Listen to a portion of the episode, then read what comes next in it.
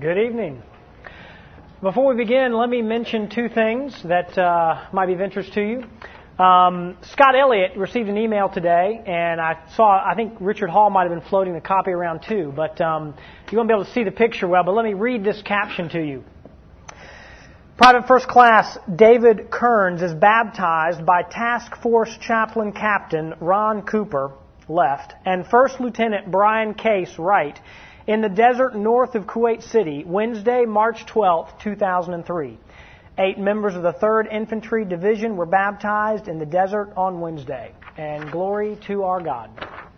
Uh, he works all things for good to those who love God. For these young men that are in Kuwait fighting for us, God works all good things for them. And secondly, let me mention, in case you don't know, that as we're here tonight, um, there are several teams, and I don't know exactly how many, from Grace of Van who are currently out um, doing an evangelism explosion program. They're knocking on doors in our community and uh, hoping to be able to share the good news that we all know and love of uh, Jesus Christ. So, um, in case you didn't know that, uh, on Wednesday nights they're either here training or out um, sharing the gospel, and I think um, that's a good thing for us to uh, pray for them uh, on a regular basis. Uh, if you would, turn in your scriptures to the book of Jonah. Um, this is one of the prophets of the Old Testament. If you find Matthew and head left, it's one of those small books that will employ probably just two pages of your Holy Scriptures. Tonight, I want us to uh, begin looking at Jonah, and um, my plan is that we will continue looking at Jonah again next week. Follow along with me, if you will, um, as I read the Word of God, and then we will consider it. Uh, I'm going to read uh, 27 verses to you. It in, happens to be two chapters of Jonah, um, but you all follow along, starting in Jonah 1 1. The word of the Lord came to Jonah, son of Amittai Go to the great city of Nineveh and preach against it, because its wickedness has come up before me. But Jonah ran away from the Lord and headed for Tarshish. He went down to Joppa, where he found a ship bound for that port. After paying the fare, he went aboard and sailed for Tarshish to flee from the Lord.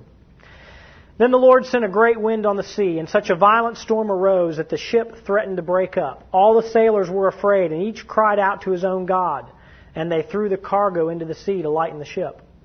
But Jonah had gone below deck, where he lay down and fell into a deep sleep. The captain went to him and said, How can you sleep? Get up and, and call on your God. Maybe he will take notice of us, and we will not perish. Then the sailors said to each other, Come, let us cast lots to find out who is responsible for this calamity. They cast lots, and the lot fell on Jonah.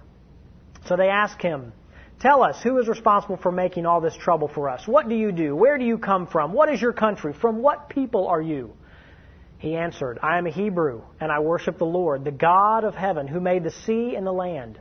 This terrified them, and they asked, What have you done? They knew he was running away from the Lord because he had already told them so. The sea was getting rougher and rougher, so they asked him, What should we do to you to make the sea calm down for us? Pick me up and throw me into the sea, he replied, and it will become calm. I know that it is my fault that this great storm has come upon you. Instead, the men did their best to row back to land, but they could not, for the sea grew even wilder than before. Then they cried to the Lord, O Lord, please do not let us die for taking this man's life. Do not hold us accountable for killing an innocent man. For you, O Lord, have done as you pleased. Then they took Jonah and threw him overboard, and the raging sea grew calm. At this, the men greatly feared the Lord, and they offered a sacrifice to the Lord and made vows to him. But the Lord provided a great fish to swallow Jonah. And Jonah was inside the fish three days and three nights. From inside the fish, Jonah prayed to the Lord his God. He said, In my distress I called to the Lord, and he answered me. From the depths of the grave I called for help, and you listened to my cry. You hurled me into the deep, into the very heart of the seas, and the currents swirled about me. All your waves and breakers swept over me. I said, I have been banished from your sight, yet I will look again toward your holy temple. The engulfing waters threatened me. The deep surrounded me. Seaweed was wrapped around my head. To the roots of the mountains I sank down. The earth beneath barred me in forever but you brought my life up from the pit. O Lord my God. When my life was ebbing away, I remembered you, Lord, and my prayer rose to you, to your holy temple. Those who cling to worthless idols forfeit the grace that could be theirs. But I, with a song of thanksgiving, will sacrifice to you. What I have vowed, I will make good. Salvation comes from the Lord. And the Lord commanded the fish, and it vomited Jonah onto dry land. Then the word of the Lord came to Jonah a second time. Now, recently, I suspect it's true for you also, I've received numerous emails um, concerning the war in Iraq. Uh, some of them uh, come and give uh, encouragement to pray for our soldiers. Uh, others um, are information concerning the spiritual um, vitality of our president. Uh, others can consider tactical situations that the war may, may take on.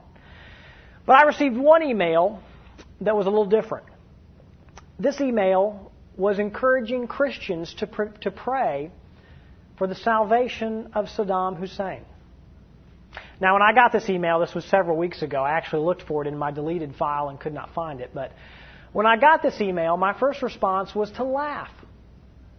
Now, this wasn't a laugh of, oh my, that's so funny. It was more a laugh of, of disgust. Do you really think that God would save Saddam Hussein? That was a thought that popped in my mind. I quickly agreed with the thought in my head, deleted the email, and deleted the idea to pray for the salvation of Saddam Hussein. Because my mentality was something like this Saddam Hussein is way too evil for God to save. Certainly, God looks for more a man of, of say, better character, such as myself, to save. Yeah, you all can see the sin, can't you? I put conditions upon or restricted God's grace.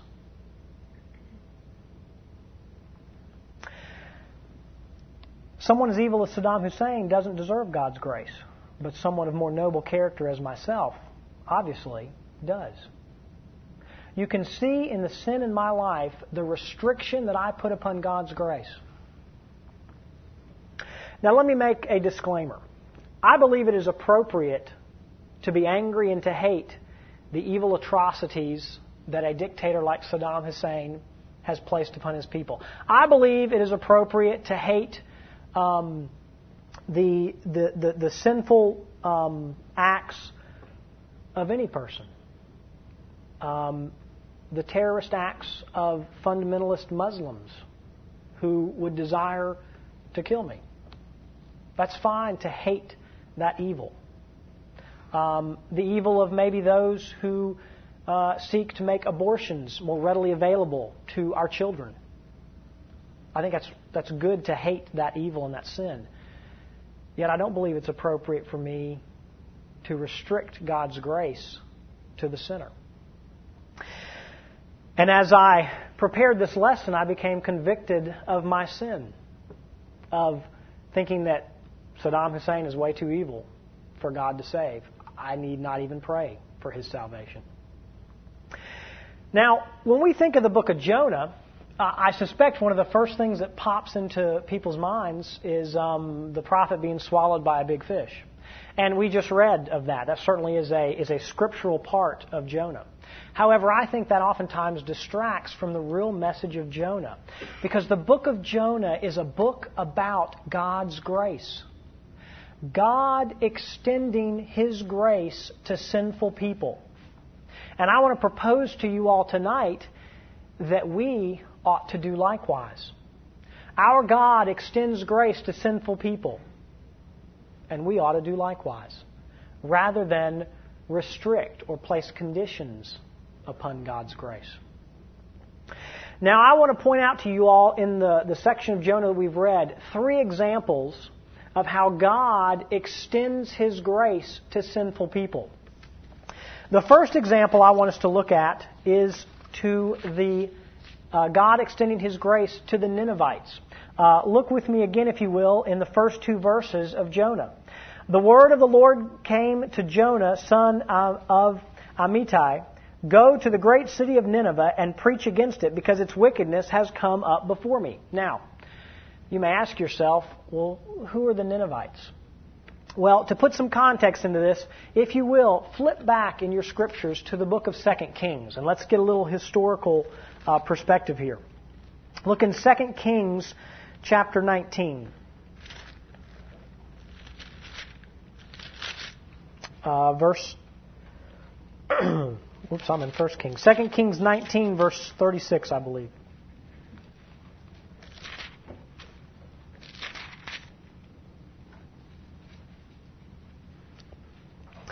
2 Kings 19:36. So Sennacherib, king of Assyria, broke camp and withdrew. He returned to Nineveh and stayed there.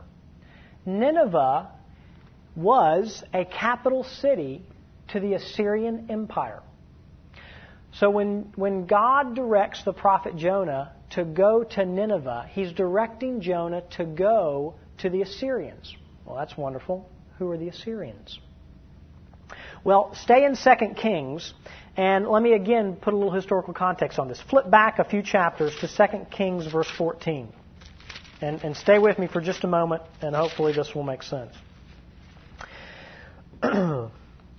in 2 Kings chapter 14, uh, verse 23, we establish that Jeroboam is the king at the time. And then we find in verse 25 the following.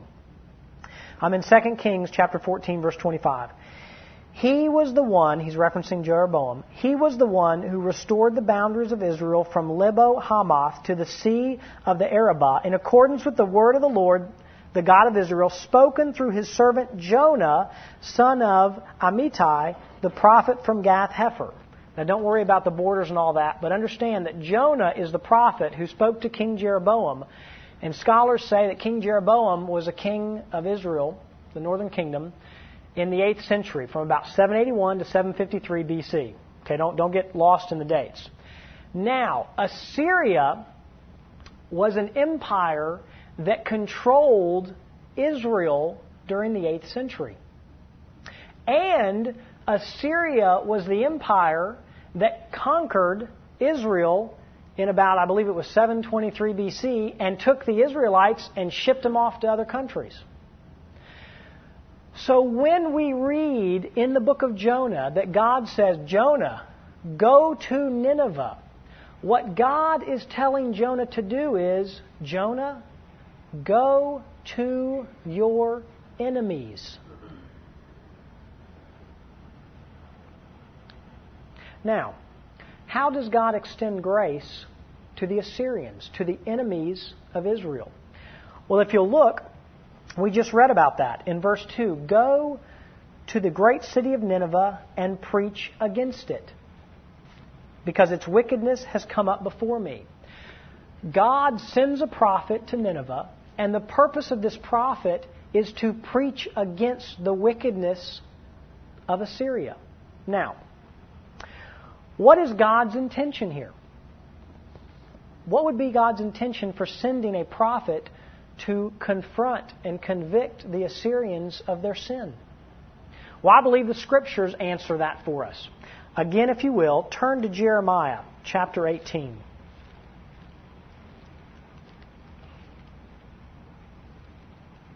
Verses 7 and 8 we find out the heart of God here in Jeremiah. He reveals some of that to us. Jeremiah 18, verses 7 and 8. This is the Lord speaking. If at any time I announce that a nation or kingdom is to be uprooted, torn down, and destroyed, and if that nation I, I warned repents of its evil, then I will relent and not inflict on it the disaster I had planned. God's intention of sending a prophet to Assyria to preach against it, against the wickedness of Assyria, is so that they will repent and they will turn and turn to God. That is God extending grace to the Assyrians, to the enemies of Israel. Now let me let me illustrate this same point through the words of our Savior Jesus Christ. In Luke chapter 6, Jesus teaches, you don't need to turn there, I'll, I'll read it to you. Um, Jesus is teaching his disciples. And in Luke chapter 6, verse 27, we read from our Savior But I tell you who hear me, love your enemies, do good to those who hate you, bless those who curse you, pray for those who mistreat you. And in the end of this section, in verse 36, we read, Be merciful just as your Father is merciful. And then our Savior on the cross, after being spit upon, beaten, ridiculed, nailed to a cross, prays, Father, forgive them, for they know not what they do. We see our Savior extending grace to his enemies, commanding us to extend grace to our enemies, and we see God sending a prophet to the enemy of Israel to extend grace to them. Now, what do you and I do with that tonight? Well, the reality is, we have enemies. Currently, we're at war with a evil regime of Iraq. They're certainly our enemies. There are fundamentalist Muslims who desire to see our downfall and plot terrorist activities against us. There are groups and organizations that seek to advance the cause of what they call pro choice. They seek to advance the cause of abortion in our land. There are those who seek to remove the name of God from our public places in our land. There may be somebody who currently has a lawsuit against you. There may be somebody who is falsely accusing you. We have enemies.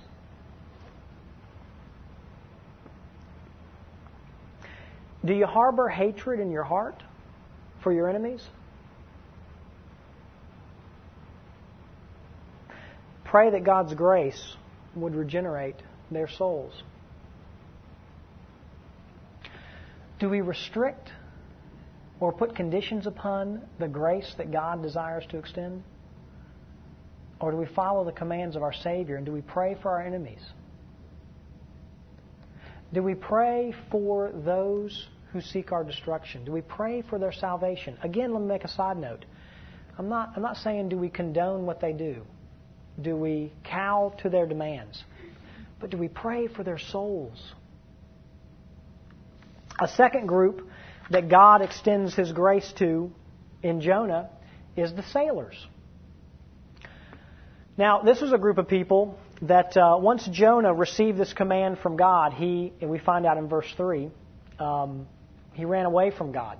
And he goes and he finds a ship heading to Tarshish, and he pays his fare and he gets on the ship, and um, he encounters a group of sailors. Now, these were not Jonah's enemies. Um, you can deduce from the scriptures that they were probably not Israelites because the scriptures mention that they prayed to their gods, so they're pagan, they don't believe in Yahweh. So they were probably just sinful people that are outside the kingdom of God that Jonah encountered. And you may ask, well, how does God extend His grace to them? Well, notice in the Scriptures, first thing that we see God doing is God reveals who He is to these sailors. Uh, as the story goes, a storm comes up. The sailors are terrified. They're praying to their gods. The captain finds Jonah asleep down in the hold, wakes him up, and says, Pray to your God, and we'll find out what's going on. The storm continues to grow, so the sailors decide to cast lots to see who is the cause of this calamity. The lot falls on Jonah. So they look to Jonah and say, Who are you? What's going on? Where are you from? And Jonah responds in verse 9. Look there with me if you will. He answered, I am a Hebrew, and I worship the Lord, the God of heaven, who made the sea and the land. God reveals who He is to these sailors, to these sinful people outside the kingdom of God. Another thing that God does to extend His grace to these sailors is He reveals His power. Um, as the story goes, uh, the storm continues to rage. The sailors ask Jonah, What in the world should we do? Jonah says, Throw me in the sea. They first don't do that. But then in verse, in, in verse 15, we find out that they do. Then they took Jonah and threw him overboard, and the raging sea grew calm. At this, the men greatly feared the Lord, and they offered a sacrifice to the Lord and made vows to him. God reveals his power, and the result of that is they worship Yahweh and make vows to him. God extends his grace to the sailors to, sinful people who are outside the kingdom of God. Now, think for a few moments about your own life, about the people that you encounter on a daily basis a neighbor, a coworker, um, people in stores, um, family members. Each of us most likely encounters people who are not our enemies, yet are most likely sinful people that are outside the kingdom of God. Do we restrict God's extension of His grace to them? Is my heart calloused toward these people? Has sin dulled my concern for their salvation and their soul? Sin has certainly dulled my concern. Is there sin in our lives that has, has distracted us away from the grace that God extends to sinful people who are outside His kingdom? Do I pray for these people? Am I aware of them? Do I seek opportunities to share the grace that God has lavished upon me? Now, let me again say, I believe it's appropriate to be angry at the sinful behaviors of people, whether it be those seeking to harm me or those engaged in sin in the culture, but I do not believe it is appropriate for us to lose our concern for the lost souls of men and women that we encounter day in and day out. Some may be even be engaged in open sin, homosexuals, Muslims, Hindus, those people that, that worship false gods, atheists, those that are sexually promiscuous. Do we have a burden for the sinful people who are outside the kingdom of God that we encounter day in and day out? Or is my heart calloused by some sin and I hardly even go there and think about it or pray for them? Do you have people that you have identified as being outside of the kingdom of God that you pray for regularly? Our pastor, Jimmy. Six for six, isn't that what he calls it? Well, I think it's appropriate for us to ask ourselves do I pray for the lost? Do I have a burden for the lost, sinful people of this world? A third group of, or a third person that God extends His grace to is a disobedient prophet. Now let's look at Jonah's disobedience here. Immediately in verse 3, we find, But Jonah ran away from the Lord and headed for Tarshish. He went down to Joppa, where he found a ship bound for that port. After paying the fare, he went aboard and sailed for Tarshish to flee from the Lord. Now, if I was a map, and my chest right here was Israel, to my left, would that be right?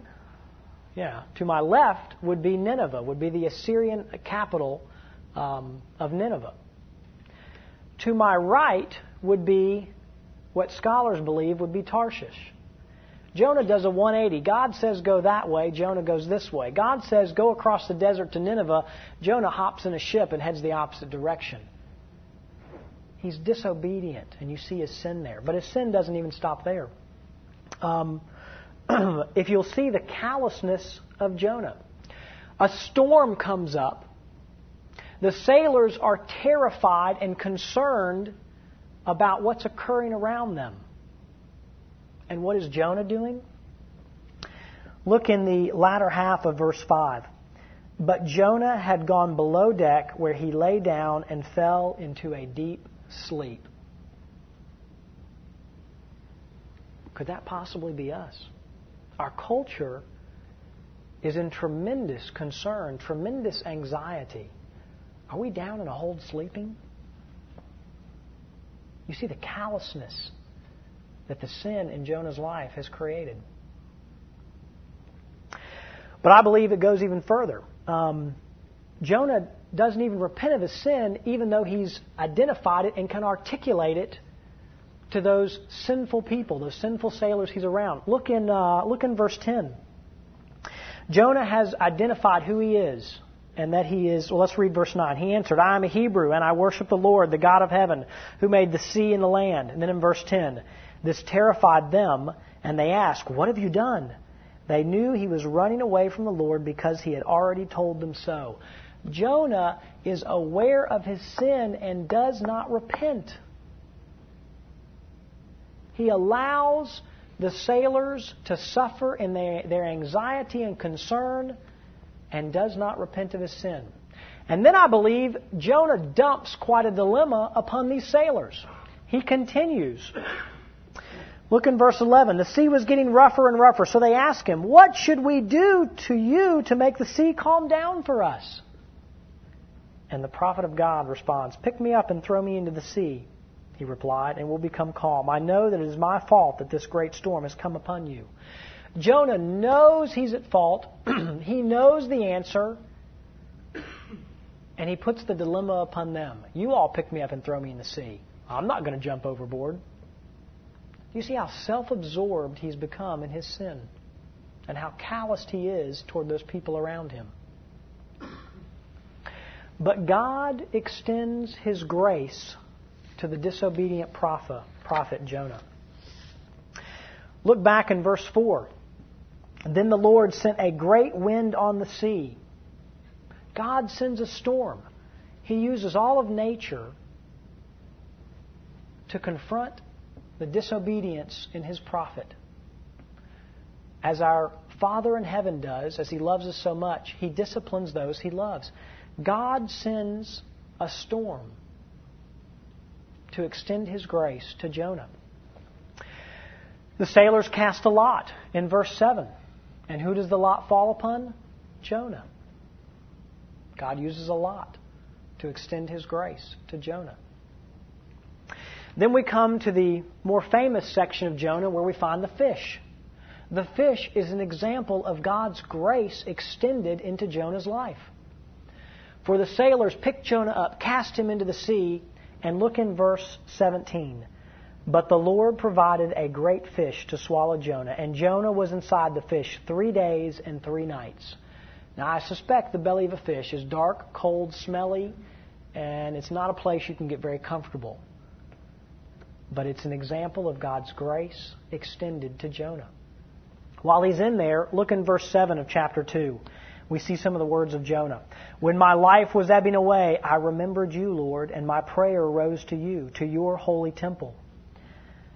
Those who cling to worthless idols forfeit the grace that could be theirs. But I, with a song of thanksgiving, will sacrifice to you. What I have vowed, I will make good. Salvation comes from the Lord. God's grace extended to Jonah, and we see God's discipline in his life. And then, to me, one of the most beautiful pictures of God's grace in Jonah's life is verse 1 of chapter 3. Then the word of the Lord came to Jonah a second time. God continues to use a disobedient prophet to extend his grace to his enemies. Now, Jonah failed to recall the grace that had been granted to him when God first commanded him to go to Nineveh. Instead, he disobeyed his father's command because he harbored hate in his heart for the Assyrians. I think it's imperative for us to remember that before God extended grace to us, we were his enemies. Romans chapter 5 verse 10 for if, when we were God's enemies, our recollection and our awareness of the grace that, it, that has been extended to us, I believe, directly affects the grace we extend to others. When my awareness of the grace that's been extended to me is, is dulled by my sin, I do not extend grace to those around me whether they're my enemies or whether they're just sinful people outside the kingdom of God. So I believe an imperative thing for us to do is to remain aware of the grace that's been extended to us.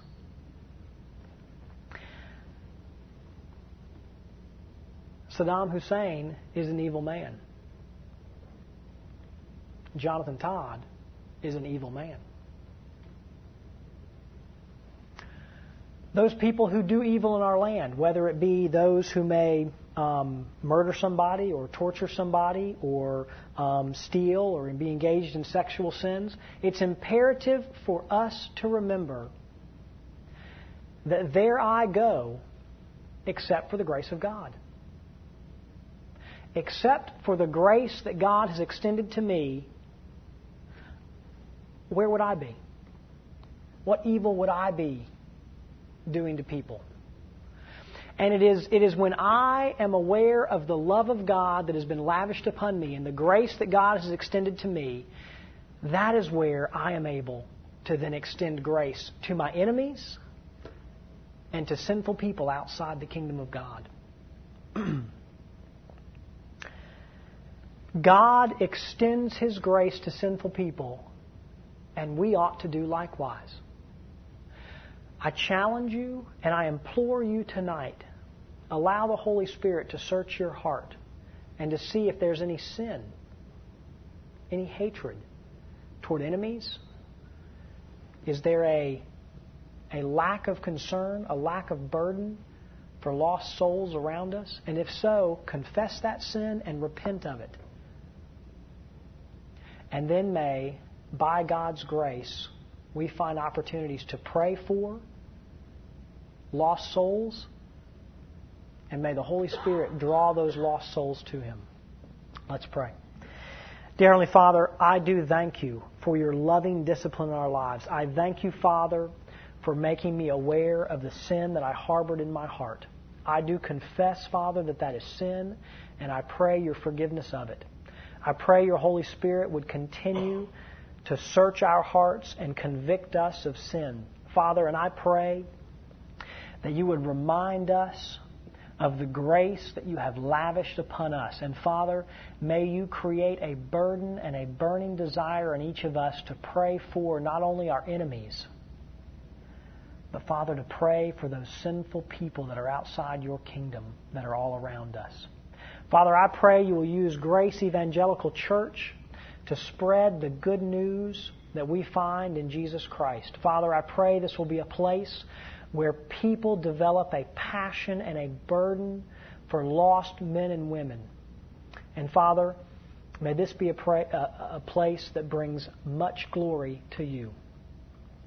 Father, I do pray for those teams that, of, of Grace Evan members that are currently outside right now knocking on doors because those are people who have a burden for the lost men and women of Memphis, Tennessee. I pray, Father, that the, the burden they have will catch among all of us.